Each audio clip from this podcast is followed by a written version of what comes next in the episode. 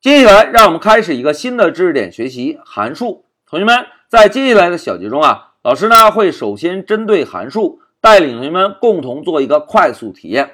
在这里，老师友情提示一下哦，同学们，在快速体验过程中啊，老师的重点是要让同学们体会到开发中使用函数有什么样的好处。所以呢，在快速体验过程中，可能某些知识点是还没有给大家介绍的，同学们只要有个印象就可以。当大家对函数的好处以及作用有个基本概念之后，老师呢再针对函数的一些相关知识点，逐渐给大家展开。包括函数的基本使用、函数的参数啊、返回值啊，以及函数的嵌套调用等等等等。当所有相关的知识点介绍完成之后，老师呢再给同学们介绍一下在模块中定义函数。哎，同学们又出现了模块这个字眼，对吧？那现在老师问大家，同学们，我们现在对模块是怎么理解的？